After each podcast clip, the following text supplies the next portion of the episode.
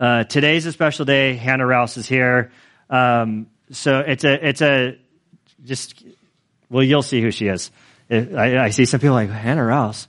Um, you, you, know, there are times in our life uh, as, as a church family when things happen and we say we need to really pray. This is, this is really serious. And then we just sort of like forget about it and move on. And I think it's uh, important to sort of re- revisit where we were sort of two and a half years ago. Uh, I should have brought Kleenex because this is going to be a rough one. Like she's like, I'm going to try to get through it. I have I wear long sleeves, so I'm like, um, she, she, okay, uh, just because this is okay. So I sort of went back. For those of you that don't, don't know, Hannah has uh, leukemia, and she's been through her treatment. It's been two and a half years, and everything is really good. And so today is like a, cel- a day of celebration. Uh, but I want to reflect back. And so I went through some of the emails on July 27th, 2020. I sent this email out to the church. Uh, Grace Point Church family, uh, Jeremiah Rouse contacted me asking for prayer for their oldest daughter, Hannah. Uh, without going into details, she has felt poorly off and on for the last few months. She has tested negative for COVID. Uh, today, she has been admitted to the hospital for the next few days for testing. Please pray that she has supernatural peace through this and the doctors are able to determine what's going on. Please pray for Jeremiah and Heidi. Thank you for your faithful prayers. Uh, two days later, I sent out this email on July 29th, uh, 2020 uh, Grace Point Church family. I just received an update from Jeremiah concerning an update that I can share with all of you. Uh, please keep Jeremiah, Heidi, Hannah, Rebecca, Caleb, and their extended family in your prayers. Here's what I received from Jeremiah, although it looks like Heidi wrote it. I don't know. Uh, um, there was like punctuation and stuff. And uh, what we are willing to share with everyone is that Hannah has a very treatable form of leukemia. She is going to go through a treatment that is going to make her immune system very weak for the next six to eight months. Because of this, we will have to be very careful about illness and the possibility of infections. We thank you for your prayers and welcome letters and notes of encouragement, especially for Hannah and Rebecca. Hannah is still in the hospital and remain there for at least the next week. Thank you for your faithful prayers, uh, Pastor Gunner. And during this time, I remember Faye. I saw her with her hat today. Where's the silver hat? There it is. Uh, at the time you're reading this book about the rabbits, what was this called? They're, the, the what? The Green Ember series. These were the danger bunnies as I knew them. And so Faye made these bookmarks as a reminder to be praying for her. I've had this in my office ever since, kind of taped to my door. Um, so we have a couple pictures to show you guys. So this is her doing treatment. Is there anything to say about this? Is it Ivy? Is it, is it, it's, Okay. So that's her getting treatment. This is kind of like over the course of the treatment. Then we have the next picture, not in chronological order, I don't think. Um, this is this was this is her taking her last radiation. No, no, chemotherapy. It's her last chemotherapy pill. So it was a big day of celebration. She trashed her her pill jar after that, and then I yeah. So it's super exciting. And so then I like that. So for my background in the Navy um, and cancer patients, they've adopted some of the same traditions. So in the SEAL teams, if you want to quit, if you're done with the program, you ring a bell. And apparently with cancer, it's the same way. So we have a little video of her ringing the bell, signifying her last day of treatment. I think there's sound too, but I'm not sure. And I think you have to press play. Sometimes it starts automatically, sometimes it doesn't. So.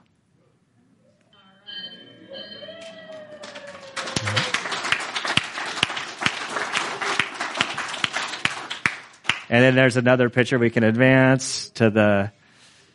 Oh wait, are they doing a? Were they doing a pinning ceremony or something? Nothing. It was like I think the grain is because it was from a cell phone to the big screen. So then there's a picture of Hannah, and then the last picture of her family. Everybody did a great job. I I do want to. It was. Uh, um, do you, do you guys want to say anything? No. So there, she's done with treatment now. It's super exciting.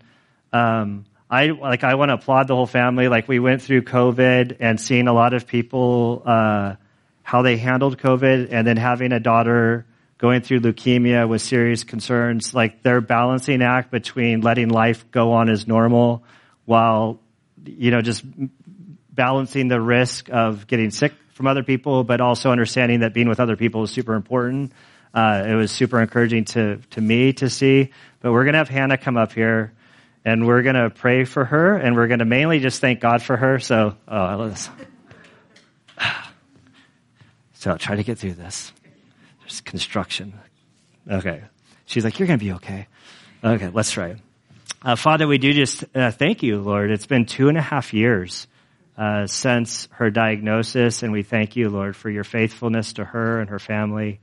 Uh, Father, we thank you that she's through her, her treatment and that she has come through the other end um, just positively, Lord, um, that her cancer is taken care of and that there's a whole lot of hope in front of her. And Father, I just thank you for her sweet spirit. I thank you for uh, her sense of humor. Uh, I've been the victim of a lot of her pranks, and so I just thank you for uh, that. And Father, I do pray that you would have your hand upon her uh, all the days of her life. May she honor you with her life. Uh, may you guide her all the days uh, that she has on this earth. And we just give you thanks uh, for all that you've done in the last two and a half years. And we celebrate this, this mile marker in her life. And it's in Christ's good name we pray. Amen. Love you, kiddo. Do you need a tissue? uh, all right. With that, the kids who go to Sunday school can go to Sunday school.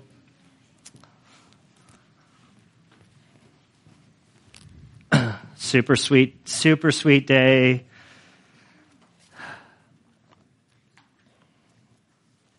Okay, so today we find ourselves in 1 John chapter 5, uh, verses 6 through 12. Uh, we're, we're sort of a, approaching the grand finale of 1 John, which next week we are going to we are going to have Christmas next week, but in two weeks we're going to focus on uh, 1 John 5.13, which is sort of the, the grand finale. Um, I think it's like what 1 John is, is pointing to and is, and is the, uh, really the key verse of 1 John. And so we're, we're leading right up to that point. And so, Father, we do thank you and praise you for your word. We thank you for this time that we have to gather.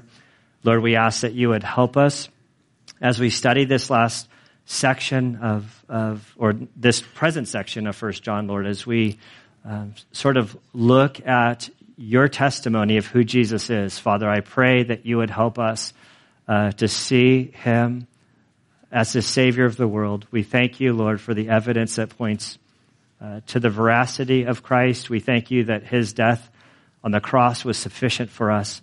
Father, I pray for each and every one of us. Lord, there may be people here who are still investigating who Jesus is. And if they have questions and concerns, I pray, Father, that by your Spirit you would lead them uh, to the evidence that they need to, to, to reach that point where they can really trust in you uh, with genuine faith, that they would be transferred from darkness into light, uh, from death into life, and that they would be uh, freed from their sins. And Father, for those of us who have received I pray, Father, that as we look at this passage, that you would help us, Lord, to be grounded in our faith, that we would have assurance of our standing with you. We thank you, God, that through the work on the cross, um, that we have freedom, that we have been uh, relieved of the punishment of our sins. They have been placed on Jesus as full, and that in Christ you see his righteousness in us. And so, Father, I pray that you would help us uh, to live our lives in a way that is pleasing to you, um, that is reasonable in light of what you have done for us. Uh, we thank you, Lord. And it's in Christ's good name I pray. Amen. Okay, so here we are. 1 John chapter 5 verse 6. this is the one who came by water and blood, Jesus Christ not with the water only, but with water and with blood. It is the Spirit who testifies because the Spirit is the truth. For these, for there are three that testify. The Spirit and the water and the blood. And the three are in agreement. If we receive the testimony of men, the testimony of God is greater. For the testimony of God is this, that he has testified concerning his Son. The one who believes in the Son of God has the testimony in himself. The one who does not believe God has made him a liar because he does not, he has not believed in the testimony that God has given concerning his Son. And the testimony is this, that God has given us eternal life, and this life is in his Son. He who has the Son has the life. He who does not have the Son does not have the life. And Father, we do thank you again uh, for your word. We thank you for this day.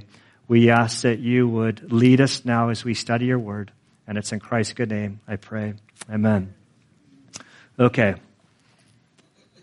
I'm not sure if I skipped an introduction. I did.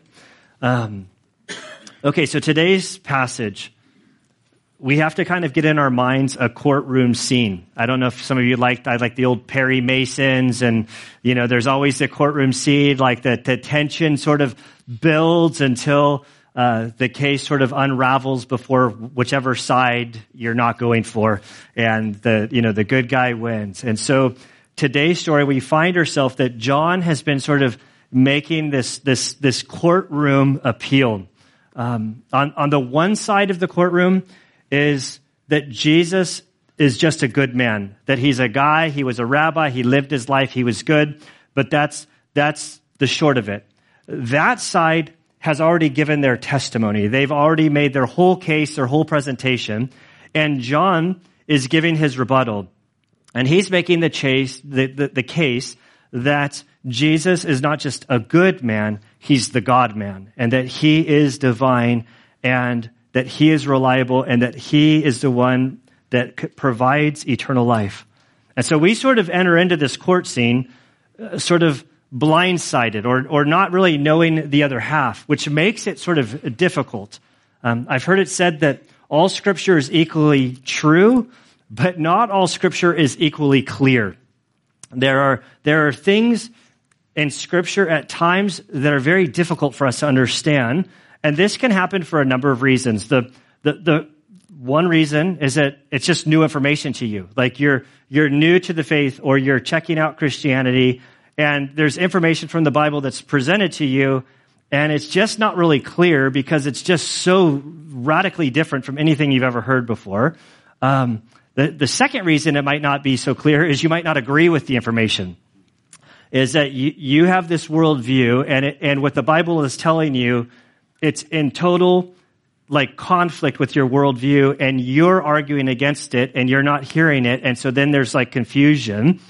Uh, and then in this situation, I think today is it could be unclear because we're missing some information that, that we're getting like the other half of a, of a story without knowing the sort of the original uh, other side of the story uh, the, the context were removed culturally, were removed some 2,000 years from when this was written. And so the time of this writing, in today's story, there, was, there were clearly individuals that were going against Jesus. They were attacking uh, his, his deity. They were attacking his claim to being the Messiah. And, and so we don't necessarily have that. And for a lot of John, you can sort of figure things out. But today, we're going to be introduced to these three sort of uh, three, I make the case for four uh, uh, witnesses that come up to the witness stand that are going to testify. And there's some confusion about what these three things are. It's the, the water, the blood, and the spirit's pretty clear, but the water and the blood are the two of the four that are kind of confusing. And so there's, there's a difference an opinion amongst Christians about what these things are talking about. But concerning the main thing, what they're speaking about, there's no debate. There's, it's perfectly clear what they're saying. We just don't really, there's, there's a variety of opinion, but we'll just get into it. So verse six. This is the one who came by water and blood, Jesus Christ. Not with water only, but with the water and with the blood. And so here we is the, the one, we're speaking of the Messiah. This is the one that came by water and blood, Jesus Christ. So water and blood are sort of introduced. Now with this and what we see sort of in this clause after Jesus Christ, not with water only. And so that's sort of a, I don't want to say a clue, but it helps us sort of understand part of like, what was the other side? So there was something going on in the other side that said that Jesus just came by water.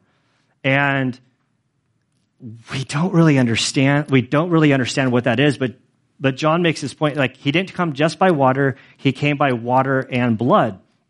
And the issue at hand seems to be his deity, the one uh, capitalized in the New American Standard, Jesus Christ. Jesus is his name. Christ is his title. It's the Greek version of Messiah in Hebrew. Um, that he came not just with water. If he only came by water, it seems that the claim that they were making is that he wasn't divine, he was just a good man. That would stand up. But he's saying he didn't just come by water, he came by water and with the blood. And so as we look at this, um, there, there are a couple of different options. Just in case, and for you, like, what is he talking about? Water and blood? Like, what's happening here? Um, so they, they're all in agreement that we're talking about Jesus. We're all in agreement that we're talking about that Jesus is the one who provides eternal life. But we don't exactly know, looking backwards, what were these three things, or the two things really, um, the water and the blood that John is referencing. I believe that if you were alive during John's time and you were reading this, you would, you would have clarity uh, because you are closer to the situation at hand. And so option number one is the water and the blood. Some people hold uh, that this refers to Jesus' birth. Now, I don't want to teach a Lamaze class or anything like that. Um, but like when there's a childbirth, there's, there's, there's, here I go teaching a Lamaze class. Uh, water and blood are involved. And so some people hold that what John is referring to is that when Jesus made his entry into the earth, there was water and blood involved. Some people hold that they're not talking about his birth, but they're talking about his death. And they believe that the water and blood are referencing his crucifixion. And if you remember the story during the crucifixion, the soldier with this, uh, the, the sword or the stick, not the stick, the spear is the word I'm looking for, reaches up and stabs Jesus between his ribs. No, no, no uh, bones were broken. It enters up into his heart, and then what came out of the spear? Water and blood. That the sack around was filled with like a waterish substance, and when it came out, they saw water and blood. So some people think that what John is writing about is concerning Jesus' death. Um, some hold that what he's talking about is kind of taking the two, that this goes from his birth all the way to his death. Okay, that's, that's one view. Uh, another view is that this is referencing Jesus' baptism.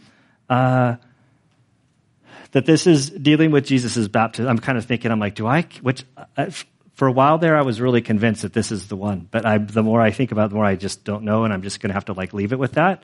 Um, so some hold, I think it's probably kind of a majority view that that the water is referring to Jesus's uh, baptism, like it's the beginning of his earthly ministry. Some significant things happened during his his water baptism that we'll talk about later, uh, and then his crucifixion at the end with the spear going in. There was obviously the water and the blood, but the whole crucifixion process, that there was a lot of blood that happened during that time.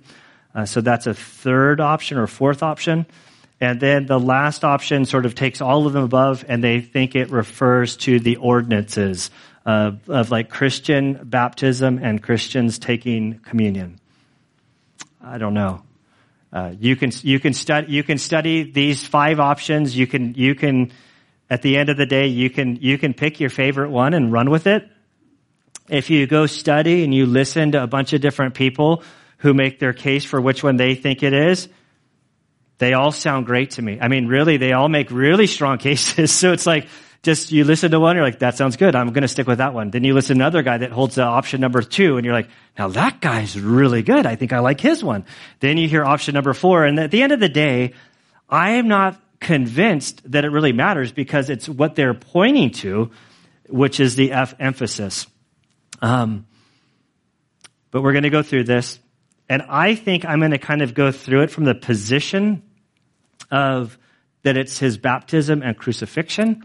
Um, mainly because that's what my notes say. This isn't something I'm going to fight over at all. Um, but so what he does is he calls the first witness to the stand. The first witness to the stand is the water. And so if this is Jesus' baptism, which I think you could make a case, like you can make a case for any one of these, but it, if you make a case for it being his water baptism, uh, his water baptism was pretty significant. To refresh our minds, there was John the Baptist who showed up on scene. He was a scraggly looking guy from the wilderness, long hair, beard, eating honey and crickets, uh, dressed in basically like a burlap sackcloth. Um, just a wild man. And his ministry was to prepare for Jesus' entry for his ministry to begin. And so we're told that he was out in the desert and he was just calling people out for their sin, like naming their sins, challenging them, and people flocked to him. I don't know if they flocked to him to hear what other people's sins were or if they wanted to, were intrigued by him, but we see that people heard the preaching of John the Baptist and they responded. They went into the waters of the Jordan. They confessed their sins. They were baptized and they were sort of set free. Now Jesus enters the scene. Jesus has no sin. He's perfect. When he shows up to be baptized by John, John's like, "What are you doing here, man? Like I should be like I should be getting baptized by you, you not by me." Like and Jesus is like, "No, no, no, let's do it." And so Jesus is getting baptized. I think that the significance here is that Jesus looks out at sinners and he wants to identify with sinners. He wants to be a part of them because he's ultimately their savior. At his baptism, he goes down as he comes up, what happens? The Spirit descends from heaven in the form of a dove.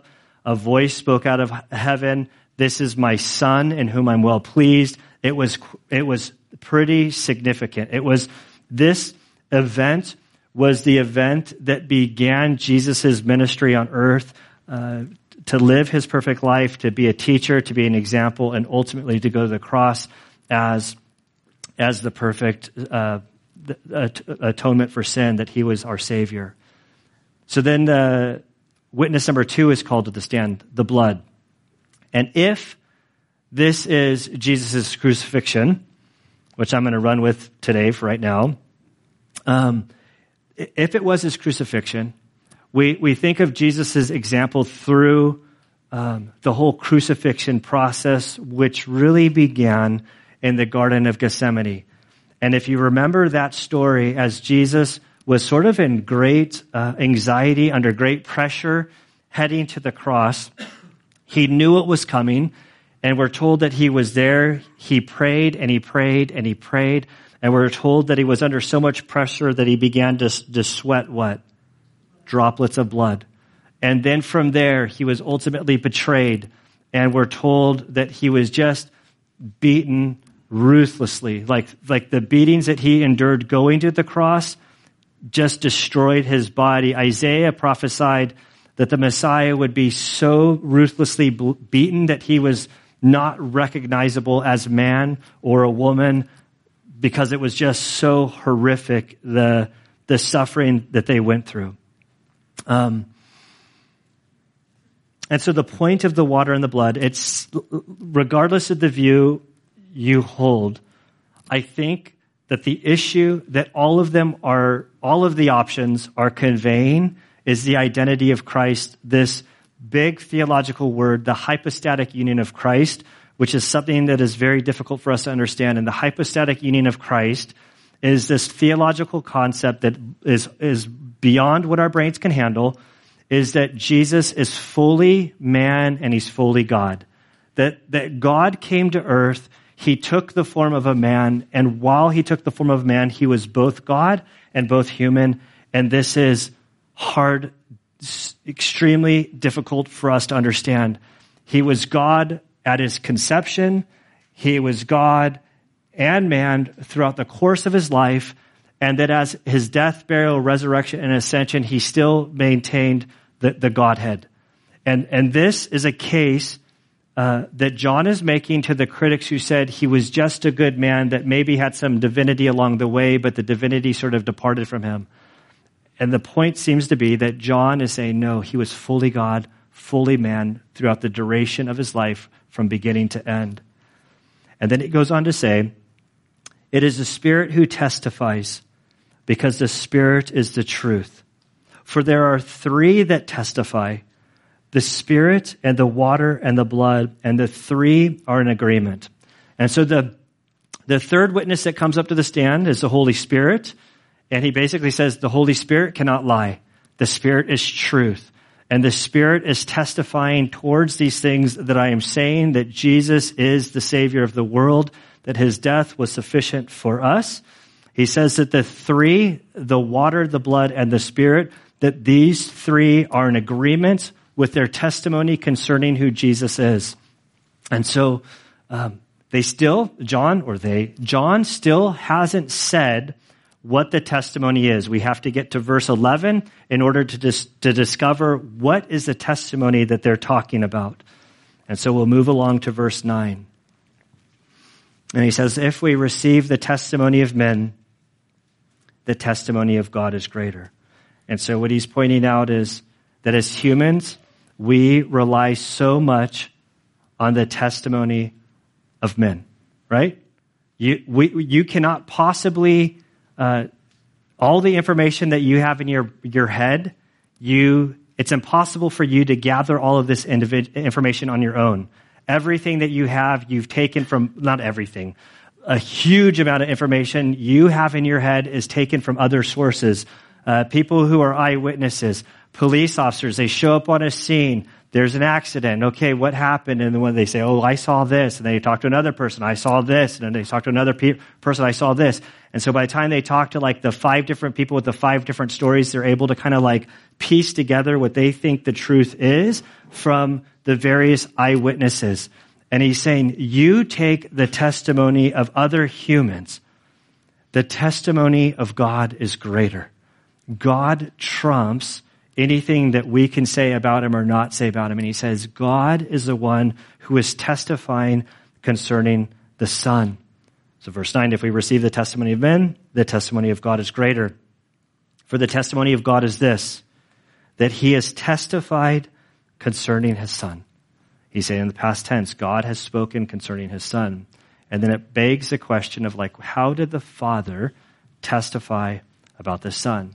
I referenced one at the baptism of Jesus, right? So Jesus was baptized. As he went under sort of this huge sort of event, the heavens opened up, uh, the dove comes down, the voice out of heaven speaks and says, This is my son, beloved son in whom I'm well pleased. I would imagine that was uh, a little bit eye opening for people who were there. It's believed that John the Baptist, or not John the Baptist, John the Baptist was for sure there, but the Apostle John, that he was likely present at this event also. The second event, uh, you guys, can you think of the second one? Uh, the Transfiguration. So then the Transfiguration, this, this event, as they're leading towards the cross, Jesus pulls James, John, uh, Peter, James, and John. I got to say them in the right order. I won't be able to get them all. So Peter, James, and John. They go to this location. Peter in his classic form is like, oh no, it's the Feast of Tabernacles. Jesus wants us to build him a little like something or something's going on. Jesus, what he does is through his humanity, he allows his deity to be shown. And so we're told that he just started, um, like radiating this, this, this glory of God that was unlike anything else. You know, I think, uh, they record that it was whiter than any bleach could make clothing. It was this just overwhelming brightness. Peter's like, we got to make him. We got to make him a little a little shed or something for like he's just like nervous. I mean, we laugh at him, but it's like I, we would do something similar. And during this event, while while this is happening, the Father speaks from heaven, and he says, "This is my beloved Son, in whom I'm well pleased." And then it's added, listen to him. And then there's a third time that the Father spoke out of heaven that's easy to kind of forget. Like, I, if you asked me last week, I don't think I would have gotten the third one. Um, the third one happens in John chapter 12, verses 27 to 30. And what's happening here uh, during this story, it's, it's, it's, it's a little bit more difficult to recap But Jesus is there and he's praying to the Father, and then this response happens from heaven that sort of gets everybody's attention. And Jesus says, Hey, this voice hasn't come for my sake, it's come for, from you, for your sake. And sort of the, the, uh, what's insinuated here is that Jesus is praying to the Father. The Father responds. The people who are listening to Jesus are like, like blown back that, no way. This guy who prays to the Father, the Father responds to him. It was like that one time. Do you remember? For those of you that were here, it was one of the more terrifying events at church. Um, Don singing a worship song. I called, you answered earthquake. I mean, it was kind of like that event. It was like, that was nuts. And so, uh, like it was one of those things that the people are like, there's something like just different about this guy. And then if you were to go to the cross where Jesus doesn't like, the, the Father doesn't speak, but at the cross that the, that the world went dark. It was like the lights turned off. And it's like what John is saying here is that the Father has the authority to testify about his Son. Nobody knows his Son better than the Father, and the Father is testifying of who his Son is. And instead of arguing against him, what we should be doing is falling down on our faces, terrified before him, understanding his authority. He goes on to say in verse 11, the one who believes in the Son of God has this testimony in himself. And so while Jesus is on the stand in this courtroom in this story, I believe that the greater courtroom scene that John is trying to address is the courtroom that's taking place in your heart and in your mind. And so here he's addressing the one who has believed. The one who believes in the Son of God has the testimony. That word testimony is this key word that sort of flows uh, throughout this passage. We see the testimony of the water, we see the testimony of the blood, we see the testimony of the Spirit, we see the testimony of God the Father, and now we see the, the testimony of the one who believes. And so you might be a person who believes, and you're thinking, how is this testimony uh, within me? And for me, how I've seen this adjust over the course of my life is because I've been on both sides of the aisle in this testimony against Jesus. And I remember when I first went to church as an adult and I was really investigating. I wasn't really investigating. I was trying to get my friend off my back. And so I went to church with a very critical spirit. And as I sat through church, as I listened to the words that were being sung, as I listened to the pastor who was speaking within me, I was thinking, this is a bunch of baloney. But I wasn't a Christian, and so I used different words. Um, I'm like, this is garbage. Like, this is just a, a nut job up here who's found like a placebo that's making him feel better about life, and I don't believe. But then somewhere along the line, something changed within my heart. I had come to faith in Christ. And now, when I sit through sermons or I listen to sermons or I hear people speak about their testimony, now within me, there's like something within me that's different. And if they're, and if they're like, like nudging right up to the gospel in the audience, like within me, I'm like, preach it, brother. Say it. Get to the gospel. Do it. And I'm like cheering them on. I'm like all on board. And I think that's what he's saying that the person who believes, like within them, they have this testimony in themselves that they testify to the veracity, to the truth that yes, Jesus saves. Yes, Jesus changed lives. Just look at my life. Look at what he's done in my life. And that's within us testifying to the truth of the gospel. You can hear all of the facts. But there's something about experiencing Jesus when you go from your old life in Christ to your new life in Him and you begin to see that the way you think and the things that bring you satisfaction and the things that used to bring you joy no longer bring you joy and the things that you thought were crazy, suddenly you're so on board with God because He's changed this, the song of your heart. And it's beautiful. He goes on to say, the one who does not believe God has made him a liar because he has not believed in the testimony that God has given concerning his son. So, on one hand, you have those who have responded. They have testimony verifying that Jesus is who he, who he is. On the other hand, which we've, I have been on both sides of this, um, where we deny that Jesus is the Messiah. We deny that Jesus has the power, the authority to be our substitute on the cross. We deny the claims of the Bible, and we're told in that moment when we deny, our trouble then becomes because you're looking at God who's saying one thing, and you're saying you're wrong. It's not true. I don't believe. And I love that in this story, the story is not that God is condemning us, but that God is pleading for us. That if you have not believed, He wants nothing more than for you to come to faith in His Son and to find life and relationship with Him. And so then we come to verse 11. This testimony that hasn't been revealed up to this point, I've alluded to, I've said it a whole bunch of times, but we don't actually read it in the text until today. And so in verse 11, and the testimony is this. What testimony? The testimony of the water, which we're not sure really what it is. The testimony of the blood, which we're not really sure what it is.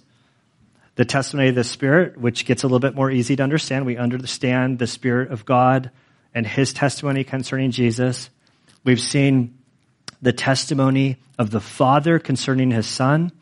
We've seen the testimony of the believers in their hearts towards the Son. And the testimony is this that God has given us eternal life. That phrase is beautiful. Some key words in that phrase given. It doesn't say that we've earned eternal life. If you go back to the person who's rejected the Son, that makes God a liar, what it says there, the condemnation that's there to that individual, is that they haven't believed given by God to us. God has given us eternal life in His Son. You receive this eternal life by believing. This is when you look at the facts of the gospel. Okay, the, the claim of the scriptures is that Jesus was God in heaven. You read Genesis 1 1 when God is in the plural. The plurality of God is the Father, the Son, and the Spirit. Before time existed, there was a Father, Son, and Spirit. By the time we get to Genesis uh, 3 and we see the fall of humanity, and God says we have to come up with a plan. And as judgment is given to the world, we're told of this promise that through the woman's seed, the Messiah would come. Throughout the Old Testament, the, they looked forward to this promised Messiah, and that ultimately in Jesus, the promise was fulfilled. And through him, his death, burial, and resurrection, our sins have been paid for. There's nothing for you to do. It's a gift that came at a great cost. We simply respond in belief. And the testimony is this that God has given us eternal life. And this life is in his Son. He who has the Son, he who has the Son has the life. If you have Jesus, you have life eternal. If you don't have the Son, you don't have life. And it, I keep, my brain keeps crossing out the word, but the word is super important is the. It's the life. You either have the life or you don't have the life. And the life is found in Christ. It's life eternal. This doesn't begin at your death. It begins at belief. If you have Jesus, you have eternal life. The life begins at conversion, this eternal life and God has given it. Jesus has stood in your place. It's received by faith through grace alone. Period. The wrath that was due you for your sins was placed upon him, and he was your substitute. Like, we're not going there, but it bleeds over, like verse 13, like he's leading towards assurance. Because we can think ourselves like, there's no, there's no way, there's no way this is possible. And we're going to focus on verse 13 in two weeks exclusively, but it says, These things I have written to you who believe in the name of the Son of God that you may know that you have eternal life. Jesus' work on the cross was sufficient. There's going to be doubts that creep into your mind. You're going to remember all your past sins. You're going to remember the things that you did wrong. You know that even in Christ, how you fall short, how your thoughts go astray, that you have a sinful nature still in Christ, that there's a war within you and you think, I thought this or I did that and I missed the mark, so my salvation is gone. No, you didn't earn your salvation. You don't lose your salvation. Your salvation is based upon Jesus. You have Jesus, you have life, period. The, the economics make no sense to us. And so today we're like, we're ending with communion. And so the, the team is going to come forward and we're going to pass out the elements. But as the elements come forward, the, the first step is just to reflect upon these things. Do you have Jesus? If you don't have Jesus, then communion is not for you. Communion, and nobody judges. If you don't take it, that's fine. You guys can begin the process. I'll just keep talking there's not a judgment if you don't take communion. Like if you're not a Christian, there's no point in taking communion. Communion is for those of us who have responded. And so if you haven't received Christ and you're curious, like quite frankly, you can come forward as they're passing out and I'll pray for you down here if you'd like that. Um, for those of us who have receive Christ as our Savior, it's a time for us to confess our sins. It's a time for us to get right with God. And so I'm going to ask that you, uh, you would do that as these go through and then hold the elements.